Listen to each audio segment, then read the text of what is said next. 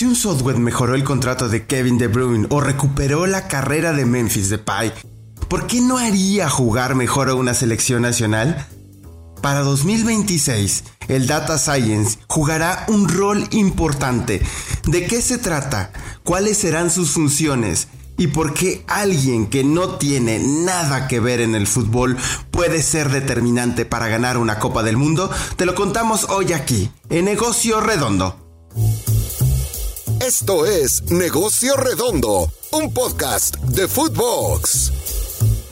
Hola, ¿qué tal? ¿Cómo están todos? Bienvenidos a un episodio más de Negocio Redondo, un podcast exclusivo de Foodbox. Muchísimas gracias por estar con nosotros.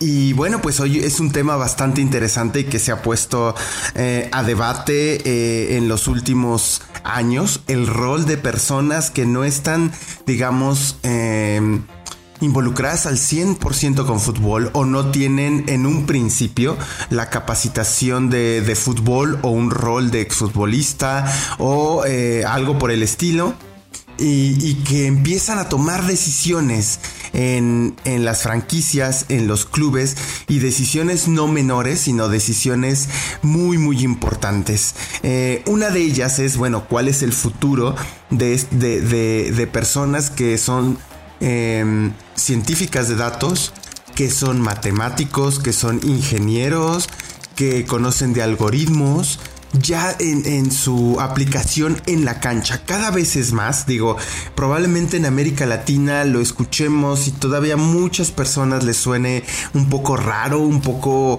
extraño, un poco hasta fuera de lugar.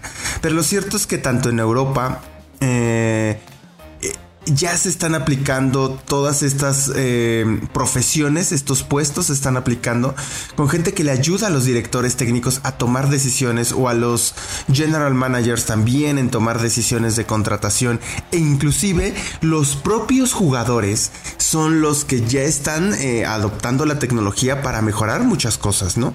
Em, un, software fue capaz de mejorar el contrato del jugador del Manchester City, Kevin De Bruyne, o de recuperar inclusive la carrera de Memphis Depay que, que se perdió muchísimo después de irse al, al Manchester United hace algunos años. Y también la FIFA. La FIFA está buscando a través de la tecnología que los mundiales sean más competitivos ante la necesidad de mejorar el espectáculo, conquistar las nuevas audiencias por la diversificación de entretenimiento en todo el mundo y, es decir, hay, hay muchísimas cosas que eh, en la revolución tecnológica de la industria del fútbol están sucediendo.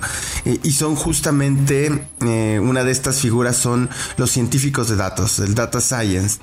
Porque hoy en día esta profesión, que en un principio no tiene nada que ver con fútbol, está siendo relevante en varios sentidos. En predicción de resultados, en predicción de rendimiento, en, lograr a través de los algoritmos encontrar cuáles son las mejores eh, opciones para contratar a futbolistas, eh, hacia dónde va la curva de resultados después de una serie de históricos o de un algoritmo que ellos corren.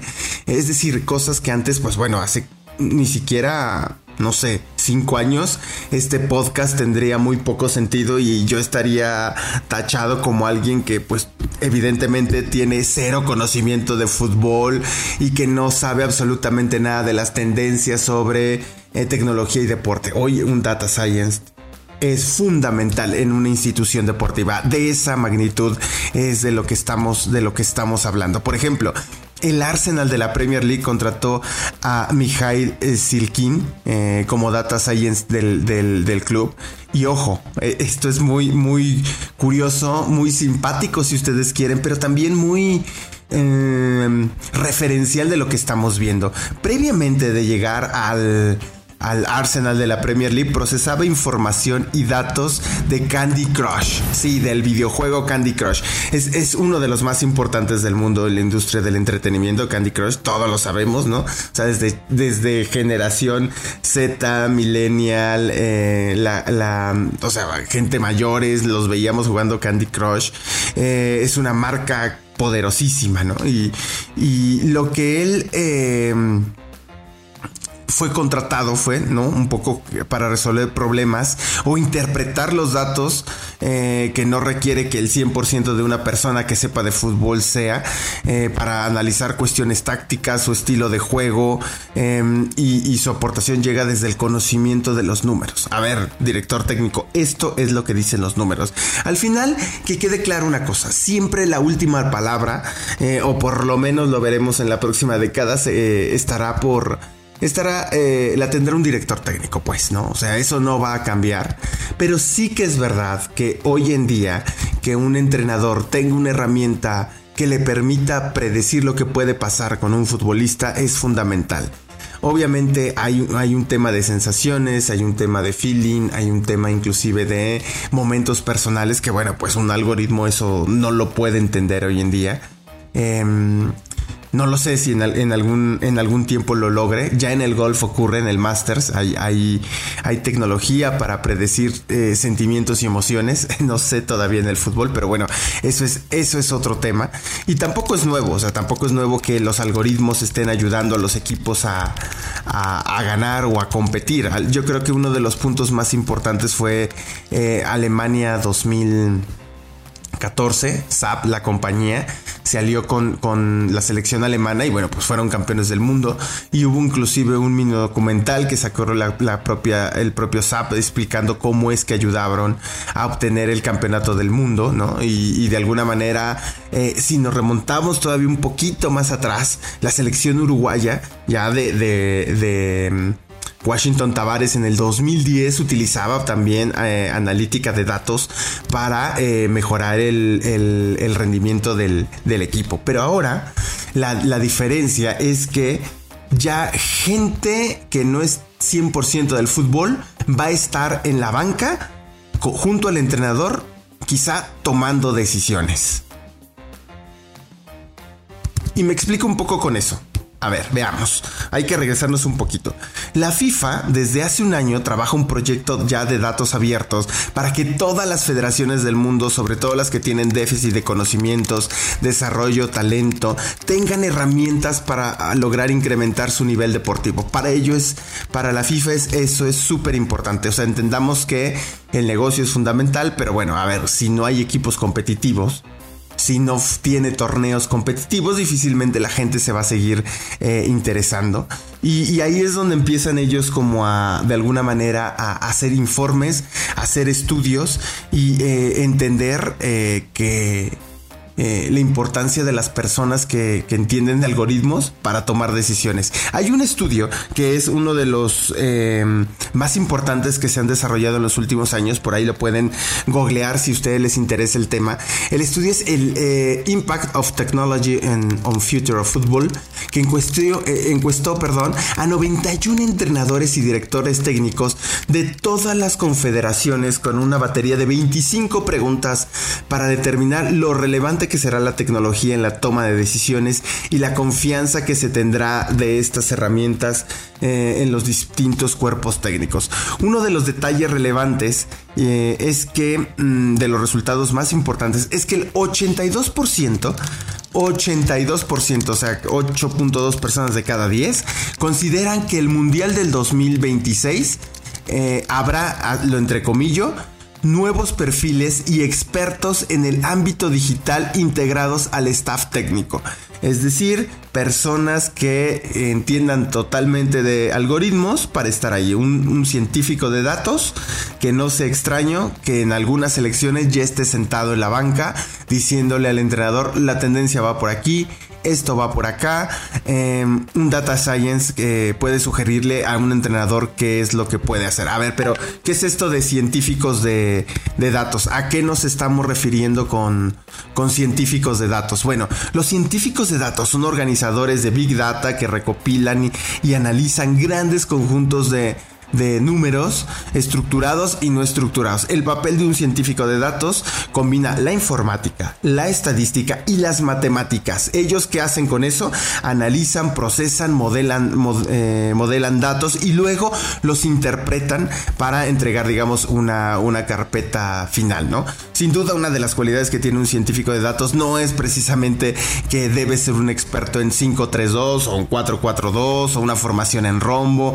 Es más, ni el entrenador le pedirá un consejo para eso. Lo que sí hará es eh, comentarle al director técnico las tendencias de juego a partir de la interpretación de datos y quizá aconsejar hacer un movimiento, ¿no? A, ver, este jugador ya no te va a rendir más por ABC, ok, tú decides, ¿no? Em, ¿Qué es lo que podríamos decir que hace un científico de datos en el fútbol? Hay em, cinco o seis cosas que ellos hacen, las vamos a enumerar. Eh, de acuerdo a Food Lab, StatsBot en Media Coach, estos son eh, seis puntos eh, de lo que hace un científico de datos en un equipo de fútbol. A ver, análisis de patrones, velocidad, aceleración, la posición de los futbolistas, sus movimientos, posesión de la pelota, ese es un punto. Detección de, lesiones, eso también es fundamental, sobre todo ahora con el calendario y los desgastes, fundamental. Punto número 3, eventos, ¿no? Eh, pases buenos, las pérdidas de pelota, los remates, los goles, las faltas, las tarjetas, la tenencia del esférico de un futbolista en la velocidad, etcétera. Eso, eso ahí está en eventos. Luego, modelos predictivos de, de juego, remates y goles. Em, obviamente hay tendencias, ¿no? Dentro de este algoritmo sale, ok, esto puede pasar en este resultado, esto puede suceder en este otro resultado y ver de qué manera funciona, ¿no? Eh, la simulación de jugadas también, eh, un científico de datos las, las, puede proporcionar, ¿no? A través de, de tecnología, a través de sus de, algoritmos. Eh, obviamente, y un punto que es fundamental en la industria ahora mismo es la evaluación y el scouting de jugadores, que es otro de los, de los puntos Em, más importantes. Ahora, ¿cuánto cuesta esto? Es decir, ¿cuánto le cuesta a un club, por ejemplo, o a una selección hoy en día tener un científico de datos? De acuerdo a, a ver, los salarios son distintos, pero bueno, de acuerdo a una media, al menos en América Latina, cuesta entre 1.700, 2.900 dólares al mes.